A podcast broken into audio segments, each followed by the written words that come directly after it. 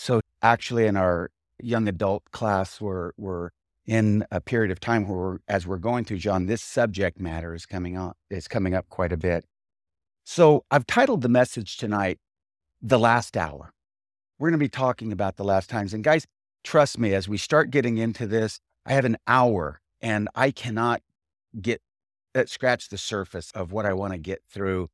But we're going to hit at high level some things that the Lord's been laying upon my heart. So turn in your Bibles with me to First John chapter 2 as John begins to deal with the idea of last times. First John chapter 2 and we're only going to get through verse 18 tonight. Little children, it is the last time. And just as you have heard that Antichrist is coming, even now many Antichrists have risen up, from which we know that it is the last, and, and he uses this word in the Greek, the last hour.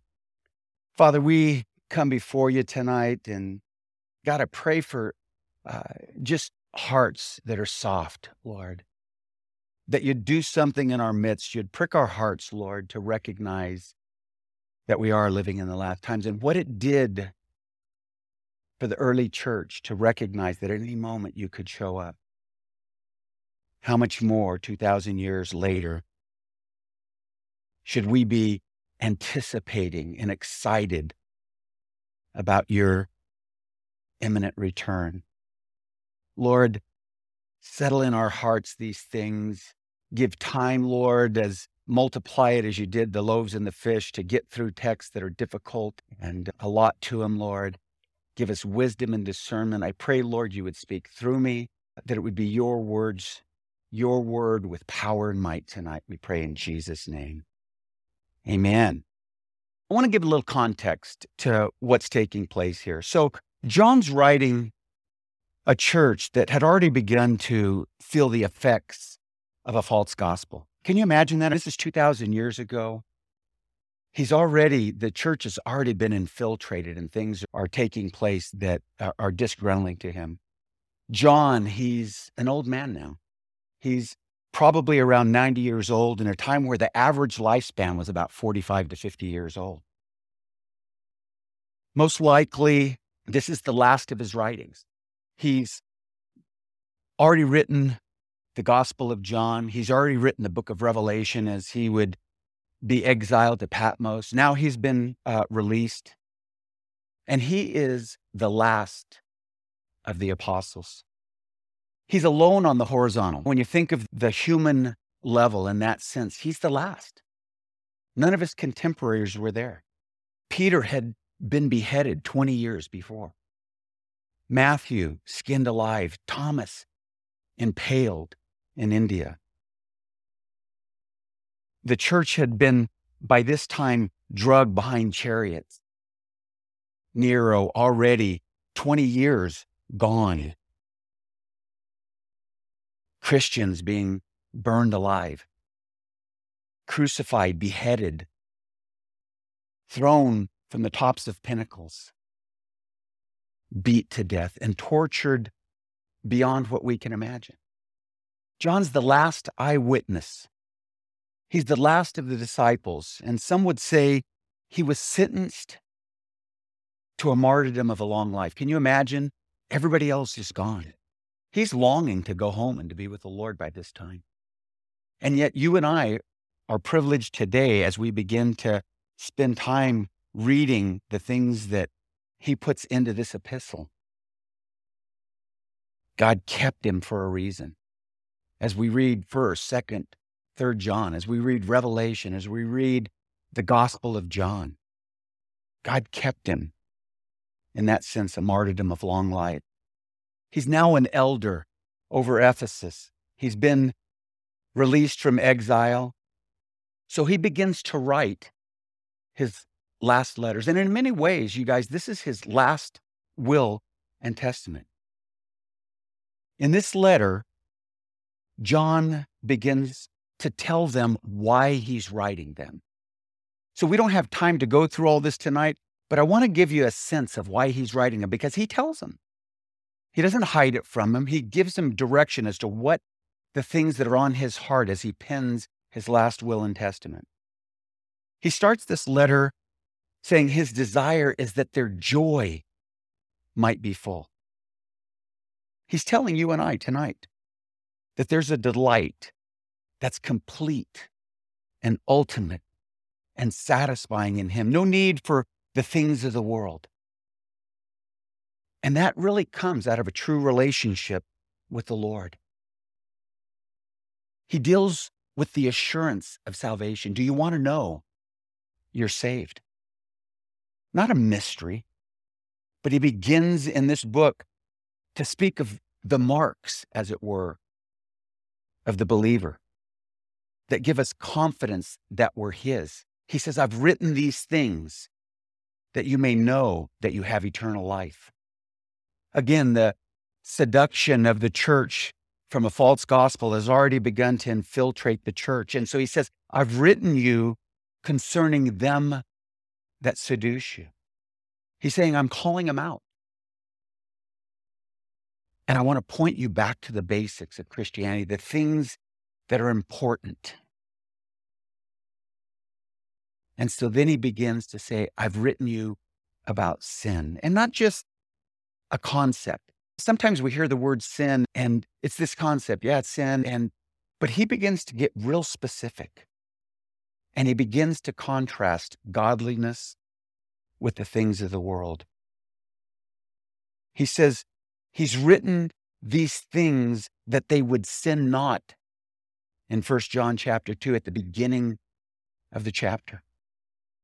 He says, I want you to know you don't have to walk in sin. He's not talking about leading a perfect and sinless life. He's talking about sin as a lifestyle, and he's going, God wants to break that. And he wants to for you and I today. He wants to change us and to transform us. But then he begins to contrast that with the world. And he says, All that is in the world, the lust of the flesh, the lust of the eyes, the pride of life, these are not of the Father, but they're of the world. And so he draws a co- sharp contrast between a life of holiness, a life set apart for him, and a life that's in the world.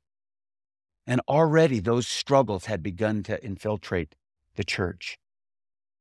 So, why were these points relevant and important to John in light of the verse that we just read? I believe it's because he believed that he was living in the last times. Not only the last times, the last hour. And it's in this context that John says in the emphatic, it's not a question. It's not a guy who's him hawing around and saying, hey, it might come soon. I don't know. Maybe he's thinking about coming. I don't know. It might be the last days. He's in the emphatic, in the strongest sense, saying, it is the last hour. Now, he takes it from that thought of last times to now it's the last hour. The door's open. He's coming through it, as it were. And in that sense, he's saying to you and I, Are you ready? The King of Glory could appear at any moment. Are you ready? Am I ready? He posed that question 2,000 years ago. And that's interesting to me. Guys, I want you to think about this.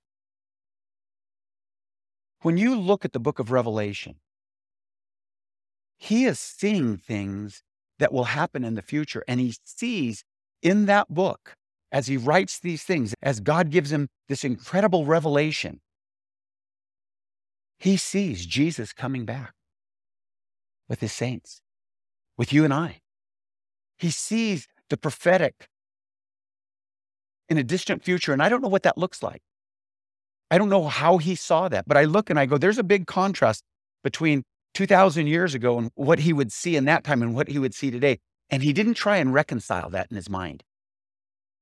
He didn't go, Gosh, the things that I saw are so far off. I can't understand them. All he knew is that Jesus said he was coming soon. And he believed it. And so he begins to say, He's coming quickly. And certainly for John, this 90 year old man who had outlived all of his contemporaries, this was his last days. He's 90. He's going to go be with the Lord in a few short years after he pens this. But in the context of this letter, he's saying there's something going on in this time, 2,000 years ago, that leads him to believe that it's the last hour. There is something significant in the now, not what he saw as he would pen Revelation, but what he was seeing in the now, even in light of the vision that he would see in Patmos.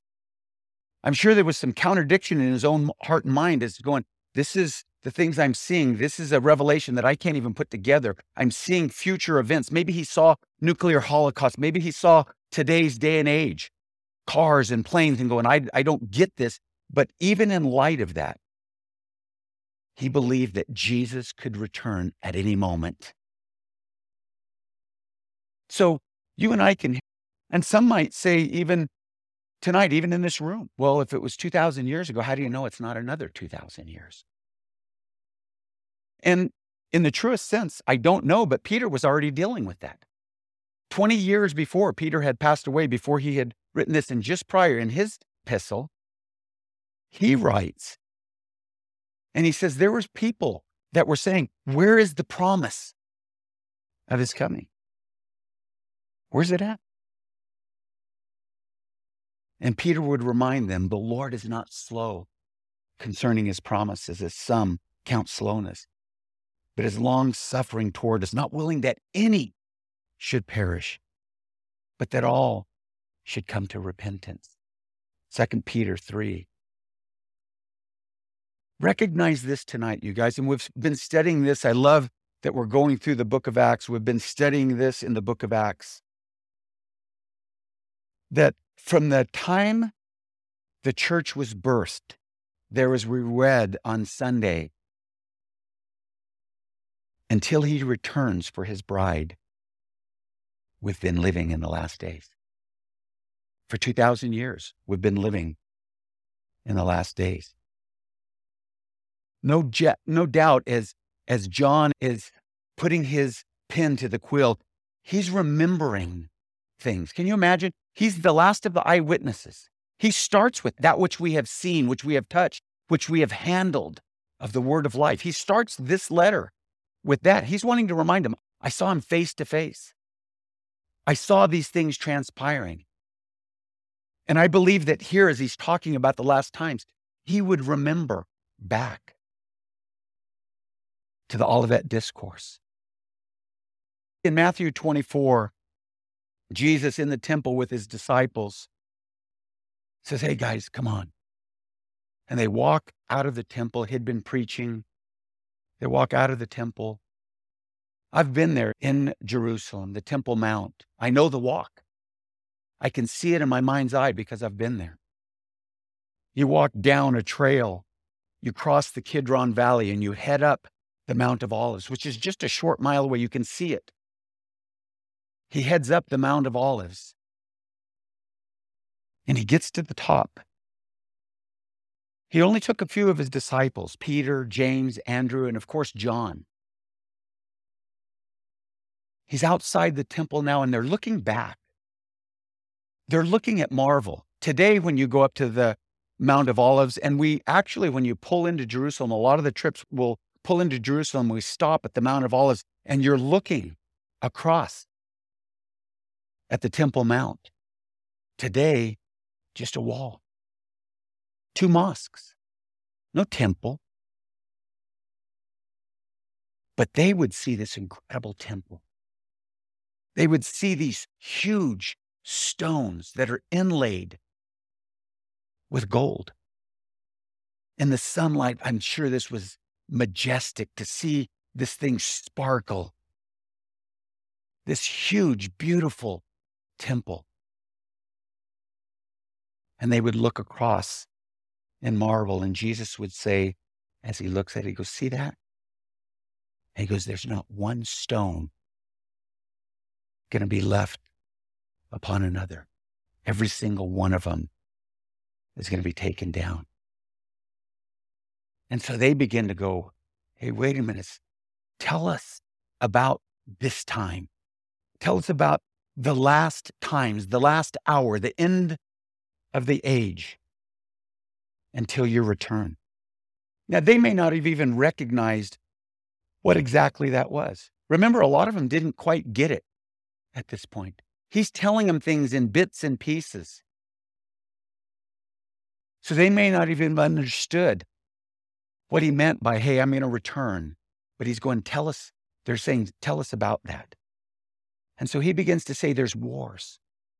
There's going to be wars that mark the time. There's going to be rumors of wars, nations rising up against nations. There's going to be famine and pestilence, sickness and disease that are going to plague the earth. And then he begins to talk of false prophets who will come and who are going to deceive. And those things stuck in there in his mind as he would remember back. By now, Jesus dying in about 33 AD, many years later, but he's still remembering back. And then Jesus reminds them of a man who will come and who will commit the abomination of desolation spoken of by Daniel. It's with this in mind that John says it's the last times. If John could say it 2,000 years ago, how much more can you and I say it today? I believe that Jesus always wanted, even the early churches, which is why these things were so embedded in their hearts, to live with a sense of expectation that at any moment he could return. The early church fathers believed it and would write about it the New Testament authors John, Peter, all the gospel writers, Paul, they would write about it.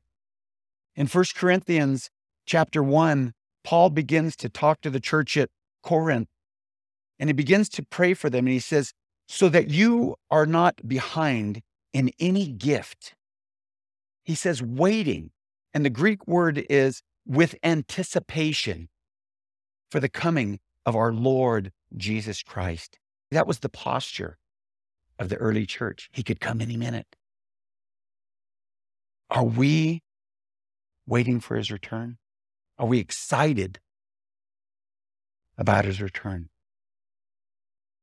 They lived with that sense of expectation that we were living in the last times, the last season I gave my life to the Lord, my wife and I, nearly 47 years ago.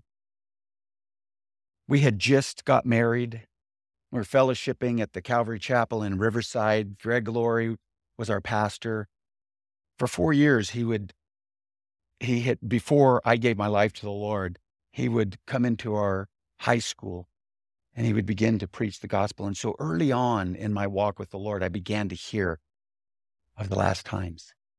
And I get a lot of people ask me because we see movies that come out of, have you guys seen the Jesus Revolution? Many of you have uh, seen that. That was my pastor. He was in our high school. We grew up in the 60s and 70s. That was my generation. And that's the things that, that I saw. And so people say, what it, was it that marked those times? We can see things, and there's some wonderful things going on in some of these colleges where there's worship and prayer around the clock. I love it. It's awesome. It's wonderful. But they say, what marked that period? And some people would say it was the music, it was the Maranatha. It was awesome. The music that was going on.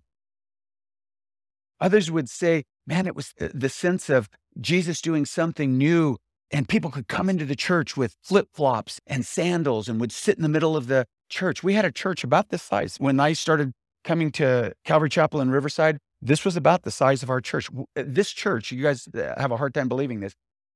I think it sits about 450 right now. But if we actually put the church the way that it was, there's even a sign over here that says occupancy 900 because we could fit 900, chur- uh, 900 seats in here, put them together. We could fit a lot of uh, uh, chairs in here. That church, we would, uh, it was being packed out every Wednesday night. 1,500 people sitting on the floor. Fire marshals at that time weren't coming into these uh, places, but boy, you could, I can imagine they'd go crazy today. But literally packing aisles, everything, people sitting up front. It was the Jesus moment. So they could, you could say, was that it? It's just, it was so cool. You could come in sandals. Everybody was saying things like far out and not the, not suits and ties. You guys, I want to tell you what marked it for me. What marked it for me was an anticipation that any moment Jesus could come. That was the teaching that was going on in Calvary Chapel. If you were in Riverside, if you were going to Chuck's church, and we were 25 minutes away from Chuck, and so we were there multiple times a month listening to Chuck, listening to all these great pastors. I heard Anthony says he's reading a book by Romaine, Sergeant Romaine. He was there. All of these great, incredible teachers, but that's what they were teaching on. Those were the things that were being taught on. It was the last time, and there was an excitement about it. You go, why? Because it makes you heavenly minded.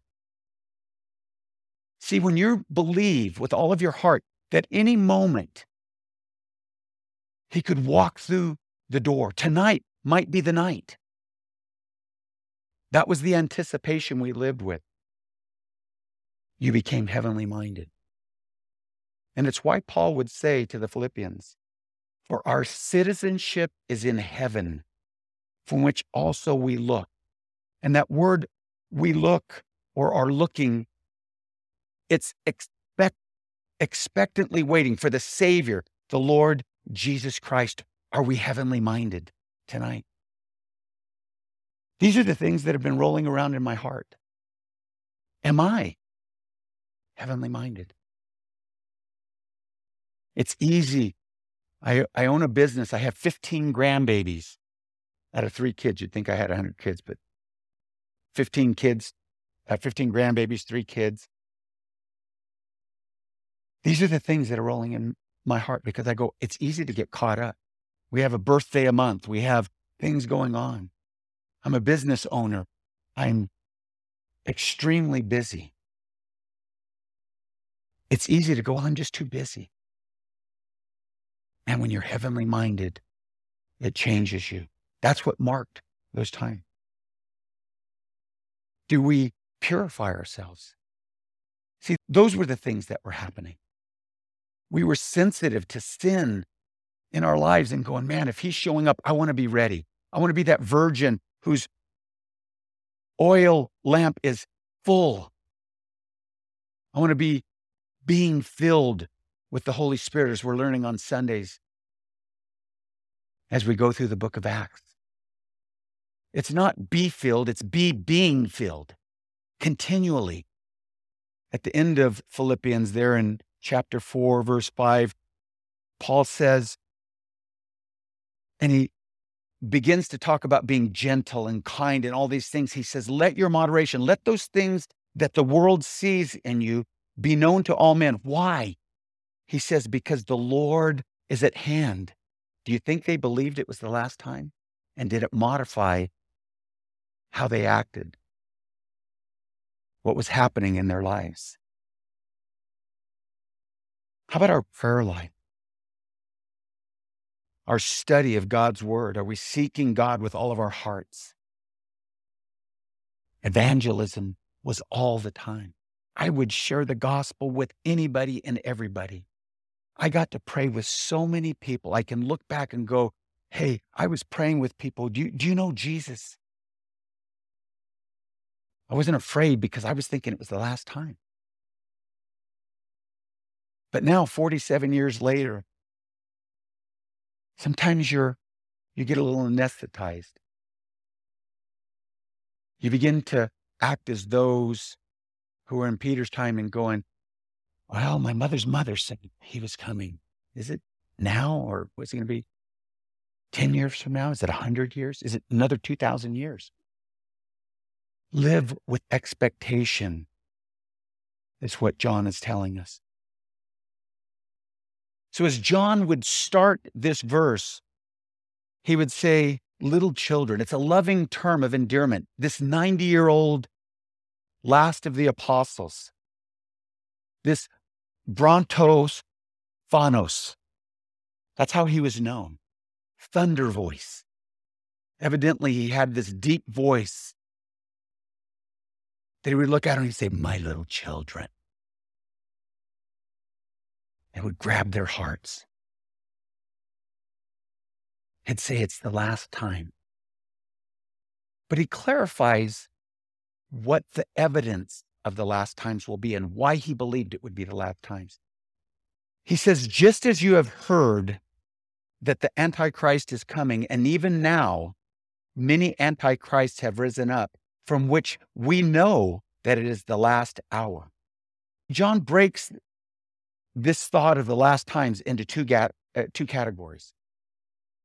He breaks it into the Antichrist that is future, who's coming.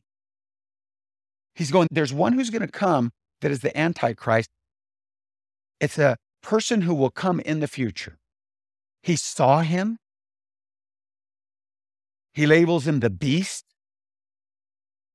in the book of Revelation, as God would speak to him, he saw him in his heart, in his mind eye, however God revealed that to him, he saw it.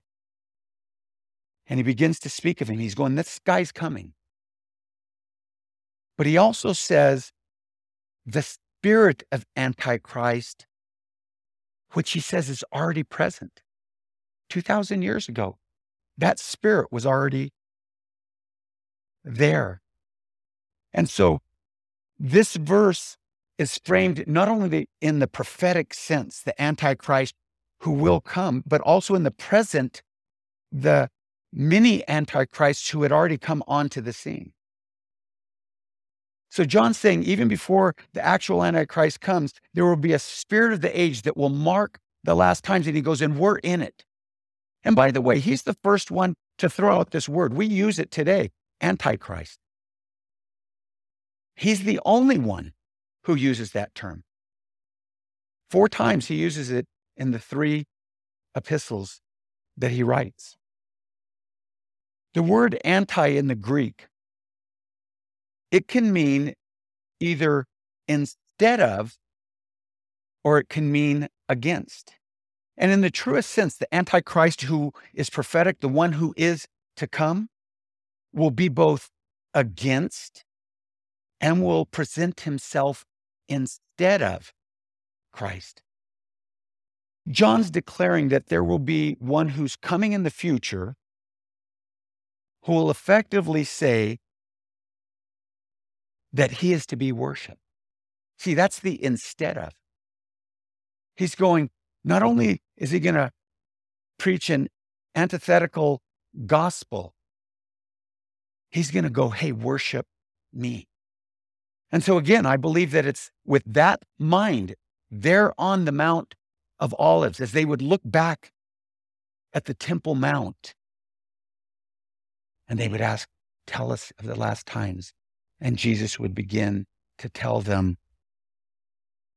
When you see the abomination of desolation spoken of by Daniel the prophet, he would say, He's going to be standing in the holy place.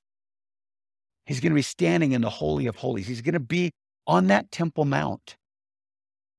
He's going to be in the temple and he's going to cause worship to cease and he's going to go worship me. And he says, when you see that, he goes, run hard, flee, hide, pray that your travels are not on the Sabbath. You see, he's speaking to the Jews. There, as we were in Israel, at the very southernmost tip of Israel, it comes into a triangle. There's a little town there called Elat, and it separates Egypt and Jordan. It's at the very tip of the Red Sea. And so we traveled up a little bit from there and we went into Petra as we go into Jordan. And he's going, flee, go to those places. And when you go to Petra and you see this, you go, oh my gosh, this is incredible because you see all of these caves and caverns that it says hide in the caves and the caverns. He's going, go south because the one who's coming, it's going to be a time as the world has never seen. And he says, unless those days be shortened, no flesh would be saved. But for the elect's sake, those days will be shortened. He's talking about the tribulation period that will decimate the earth. And it's in this context, the abomination of desolation spoken of by Daniel, that John is remembering back and saying it's the last times.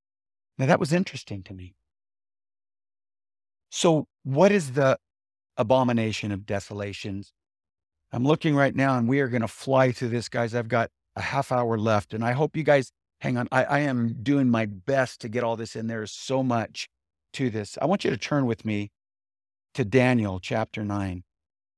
Initially, they would think of the abomination of desolation, many who would come later on as Antiochus Epiphanes, who was a, a Greek king who defiled the temple, stopped the worship, uh, the daily, twice daily, stopped it, offered up a pig in the temple, and it was called the abomination that makes desolate, this idea of the abomination of desolation.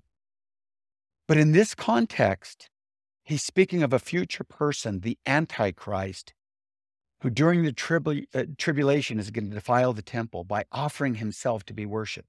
In Daniel 9, and I want to look here because this is, Jesus says, look here. When his disciples are asking him, tell us about the last days, Jesus goes, go to Daniel chapter 9. And I, I want to say something to you. Again, as we went into Israel, you would walk around the streets there in Jerusalem and you would see the Hasidic Jews that were the hats on and the still in in more of a traditional hats. And they adhere really mostly to the five books of the Pentateuch. They still uh, read some of the other books of the Old Testament. When it comes to Daniel chapter 9, the Mishnah says, stay away from it. It's too holy for us to understand. It's not to be read. And, and that resonates with me, you guys, because I grew up Catholic. And in the 60s, growing up in, in the Catholic Church, I would go in and it was omne solo. I don't speak Latin, but whatever they would say, I didn't have a clue. Nobody did. It wasn't until 1967 that the masses started being preached in English. And why? Because the Jesus movement had hit. Catholics were being saved all over the place, and they go, "Hey," and they're reading their Bibles, and they're going, "Hey, look what's happening." And so the Catholic Church goes, "Hey, maybe we better let people read their Bibles. Maybe we better start preaching in a language that, that people understand." That's what the Jews are doing. They're saying, "Stay away from it," and you're going to see why and what happens here as we read further. So in Daniel chapter 9, starting with verse 24, Daniel says, 70 weeks are determined upon the people and as your holy city to finish the transgression and to make an end of sins and to make atonement for iniquity and to bring an everlasting righteousness and to seal up the vision and the prophecy and to anoint the most holy. Know therefore and understand. Now, when you read something, know therefore and understand, what does that mean? means exactly what it says. The information that you're about to get is obtainable. You can understand it, right? He's going, know therefore and understand. He's saying it's not going to be a mystery to you. This is something that you will understand if you listen, if you adhere to this that from the going out of the command to restore and to build Jerusalem to Messiah the Prince shall be seven weeks and 62 weeks. A total of 69 weeks is what he's saying.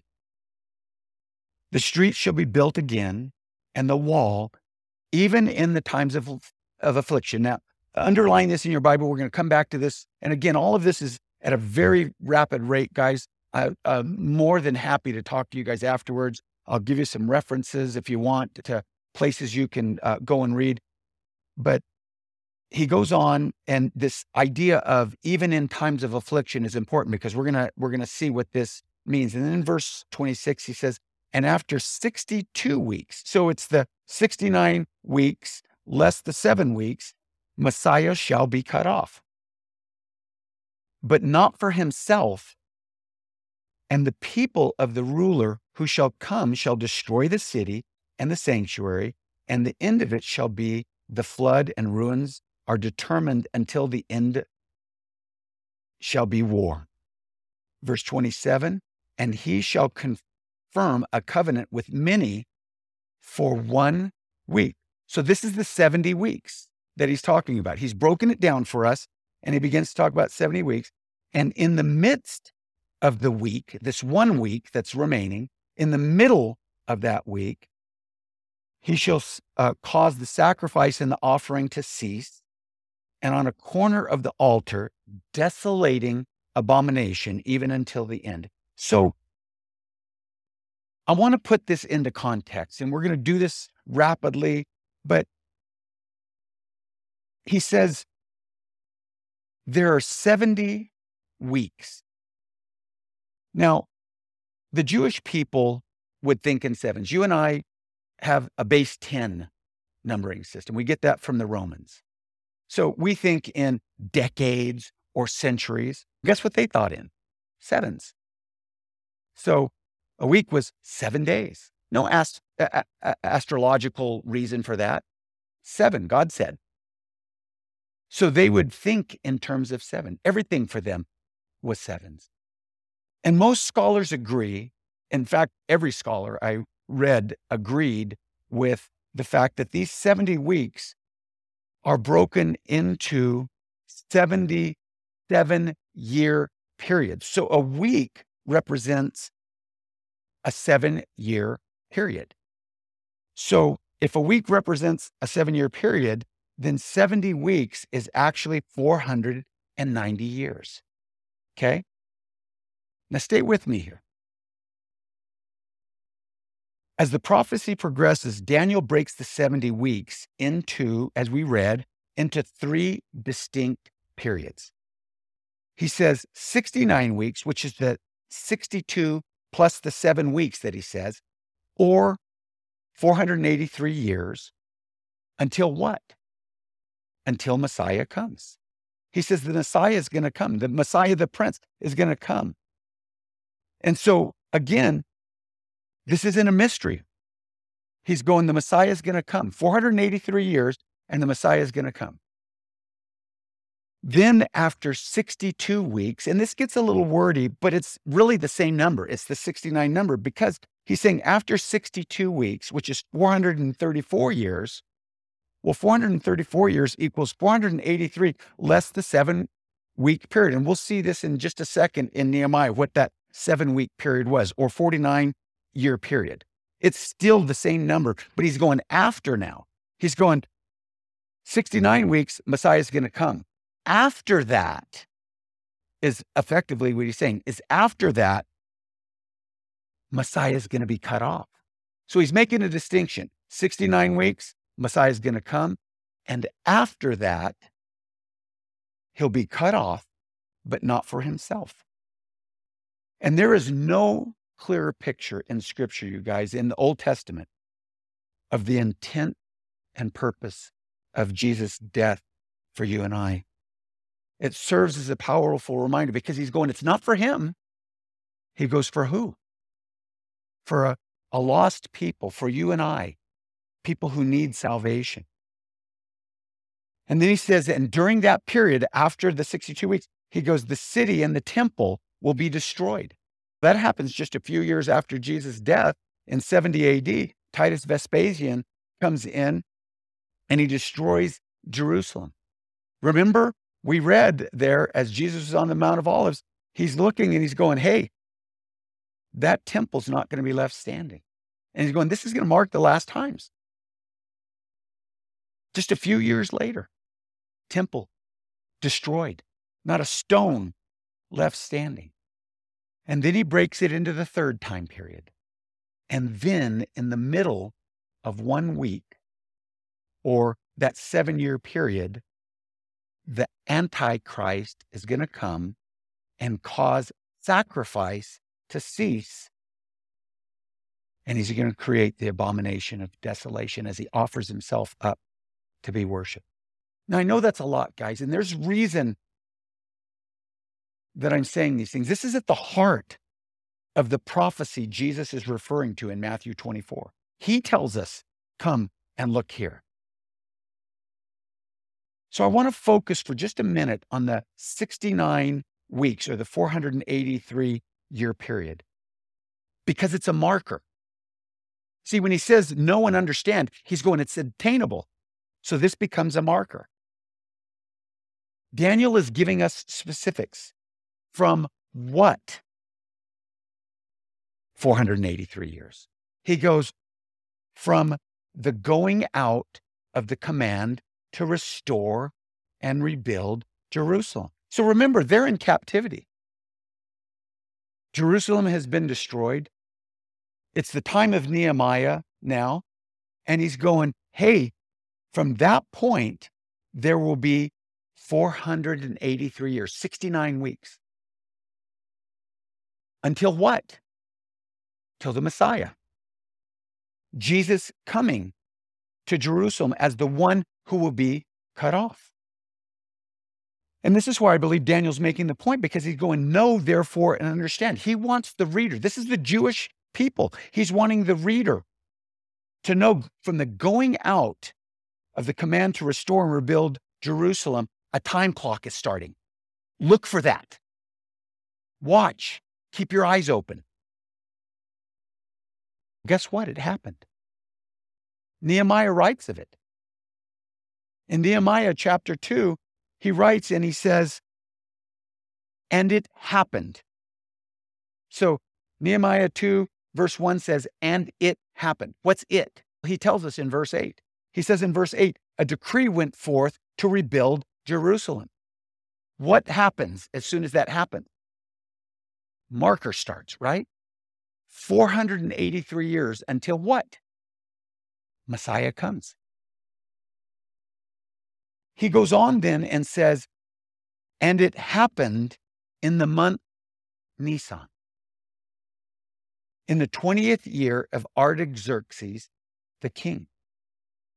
So 400 years from Artaxerxes, the king, issuing the command to, to Nehemiah, it wasn't obscure or unknowable. There was a marker put forth. They, it was explicit. 483 years exactly. Now, see, we look backwards in time. So we have to try and figure this out. When did Artaxerxes come on the scene? It's tougher for us, but for them, they would see it in a few short years. They would know. The prophecy went forward, and it wasn't many years after, and bam, in captivity, Nehemiah sitting in there, and he's sad. And the king sees him. Artaxerxes sees him and goes, Why is your countenance so bad? And he's going, I've been to, to my city, to Jerusalem. It's decimated. The city wall is broke down. The temple is non existent. It breaks my heart. And Artaxerxes goes, Hold the temple. And he tells us when it happened in the 20th year, Nisan. There was a guy, and you guys, wouldn't you think that this would be important? You're looking for the Messiah. Don't you think that's important? You'd think that they would be going, Yes, we can know. Instead, they go, Daniel's prophecy is too heavy for us. We can't know it.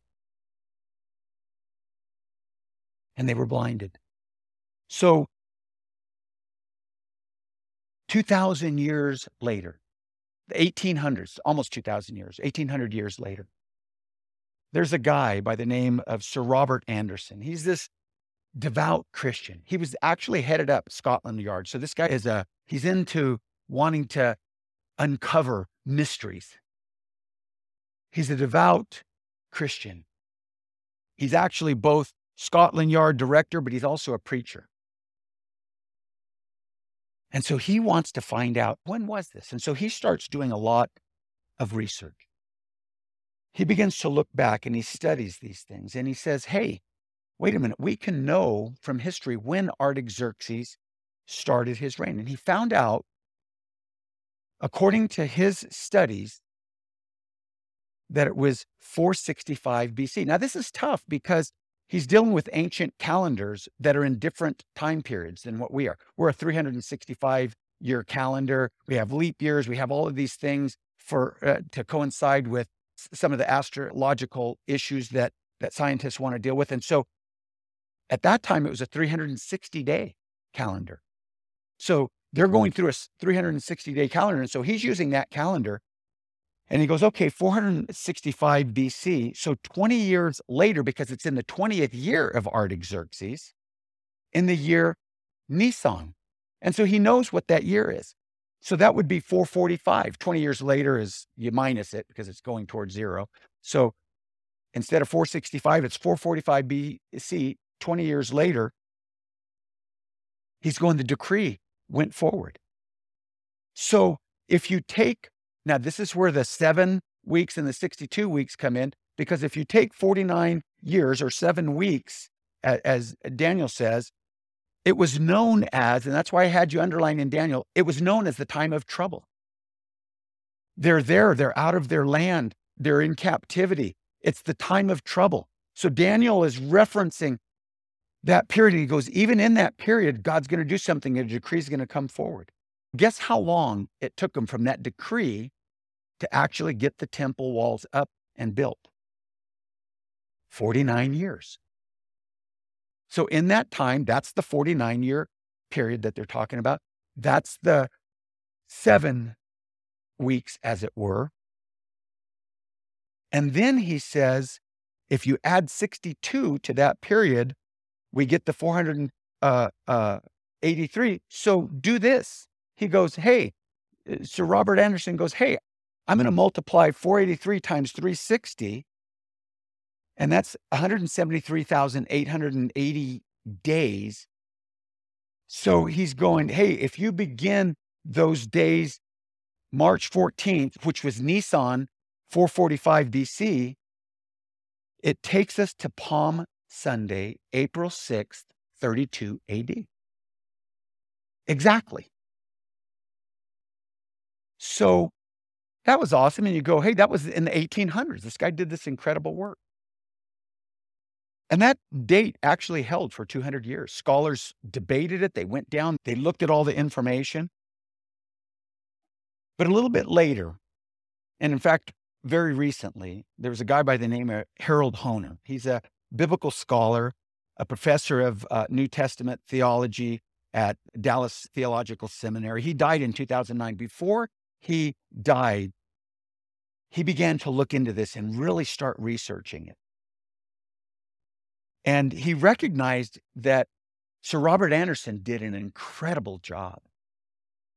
But now, because of the newer technologies and the things we do, he realized that, hey, Nisan actually, that uh, Artaxerxes act, reign actually began in 464, not 465, a year later than what he thought. And this had to do with the different calendars that they would use the Julian, the Hebrew, the Persian calendars. And so he goes into all of that. And there's books that he's written on this very subject. And so he now uses 464 BC, 173,880 days, does the same exact thing. And it takes us to Palm Sunday, March 30th, 33 AD, which again coincides with why most scholars believe Jesus was 33 years old when he died. All of these things started his ministry at 30 years old. So, why did I go through all this? I've got 10 minutes to tell you. Why did I go through all of this? There's two reasons. The first is found in Daniel's prophecy of what occurs when this great event took place. He says 70 weeks to determine upon your people as to your holy city. Now, no doubt he's speaking of Israel, specifically Jerusalem. He said in verse 24, he says, to finish the transgression. He goes to deal with sin. He goes, this 483 year period, the 70 weeks, all the things that I'm about to tell you about, he goes, all of these things I'm writing to finish transgression. In essence, to deal with the issue of human sin. And it's at the heart of the gospel. Sinful man who needs a savior. And then he says to make an end of sin. He says, literally putting away forever its power or its hold over you and I, over mankind. You want to be free from sin? He's going, this prophetic word as it goes forward, this is where it's found. To make reconciliation for iniquity. He's going, the price was once and for all paid in full. The idea of reconciliation means there was a cost. There would be a final sacrifice to bring everlasting righteousness. He goes, This is going to be righteousness that's imputed and it's without end, it's everlasting. All of that taking place at the cross when the Messiah, the Prince, would be cut off. That's Daniel's prophecy going forth after 483 years. When does that righteousness happen? When does it imputed to you and I? Is it at the death of Jesus Christ upon the cross? Is that when it happened? Did it happen or is it going to happen in the millennial reign after the great tribulation, Jesus coming to establish his kingdom on the earth? Or does it happen when the enemy is finally and forever vanquished after the millennial reign and the new heaven and the new earth is created? I believe yes and yes. All of the above. We are now righteous in him because of what he did upon the cross. And then he says to still up the vision and the prophecy. These this brings us to the end of the age, and he's going, There's no more prophecy needed. We don't need any further prophecy. He's going, It's all going to be fulfilled at this point. It's the end of the age. It's done with. No more prophetic words going forth. And to anoint the most holy. And I don't know if this is the new Jerusalem that comes down from heaven or whether this is Jesus in the New Jerusalem. I'm not sure, but I know this it's going to mark the end of the age. And he's going, all of this is sure. All of this is about the price that was paid for you and I, that we could be free from the sin of power and death. Paul would say this to the Corinthian church death is swallowed up in victory. Oh, death, where's your sting? Oh, grave, where's your victory? The sting of death is sin, and the strength of sin is the law. Jesus came to set us free. I want you to picture this with me, guys, as we end here tonight. These words, we, we have to, we can't just read these words on a page and, and expect that they're going to transform us. Think about what's taking place here. Think about what happened 483 years after the decree went forth in the time of Nehemiah. Jesus would come over the Mount of Olives. I told you, as you come over the mount, there's a road that leads down. Now you're going to cross the Kidron Valley. You're going to go in through a gate. You're going to see all of this incredible splendor. Jesus is coming over. Remember what he's riding on Palm Sunday the prophetic word going out on the foal of a donkey. This powerful, majestic, mighty, triumphant king not as they thought he was coming. 483 years, he said this is what was going to happen. And he comes in and he's riding on a donkey. But why 483 years later was the Messiah going to come? Daniel says, to be cut off. He had a purpose. It was not for himself, but for you and me. So he's descending down this mountain path. Now, as their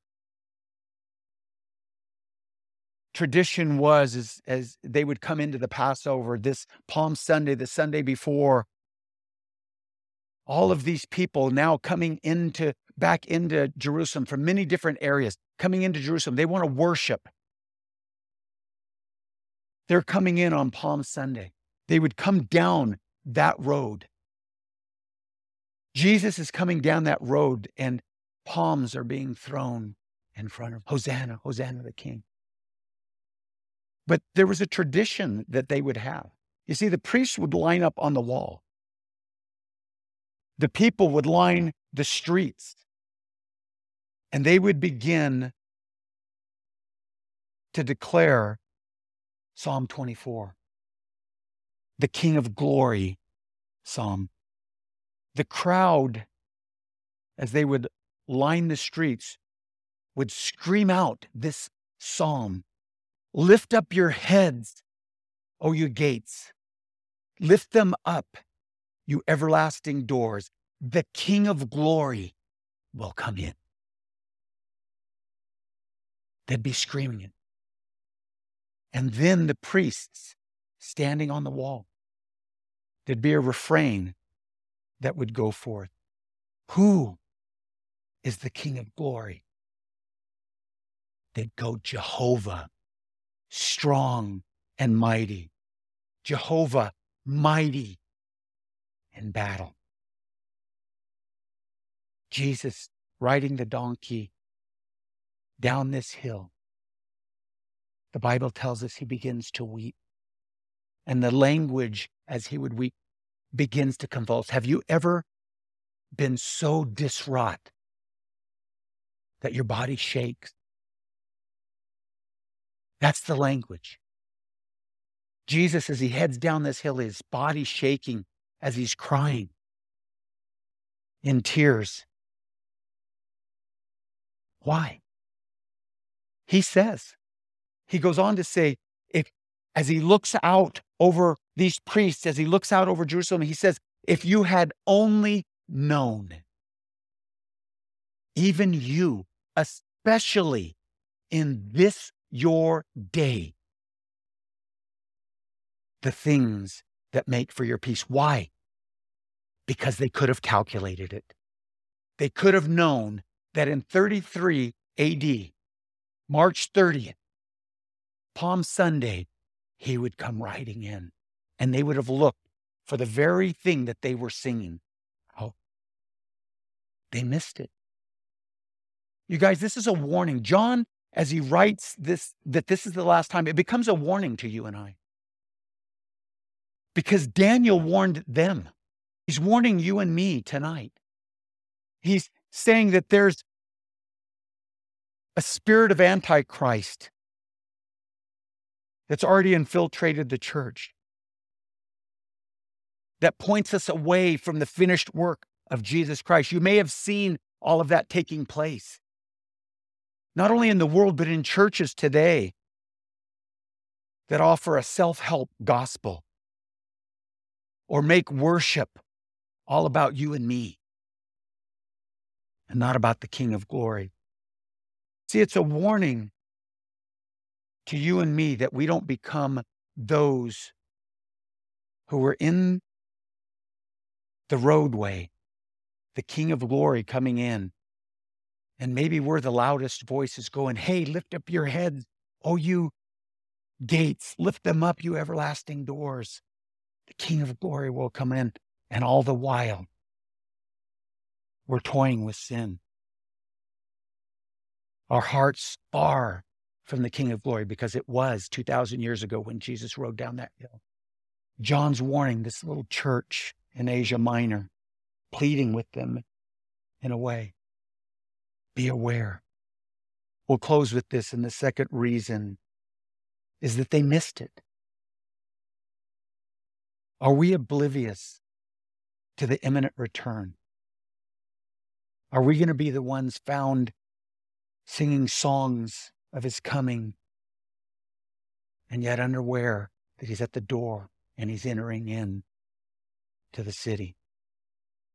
Jesus said in Revelation 22, and I'm going to ask the worship team to come back up. We're going to sing one last song. He said in Revelation chapter 22, it's the end of the book of Revelation. He says, Surely I come quickly. He's going, I'm at the door. This is no longer the fathers of the faith, the apostles, those who would come after and preserve the word of God that was written.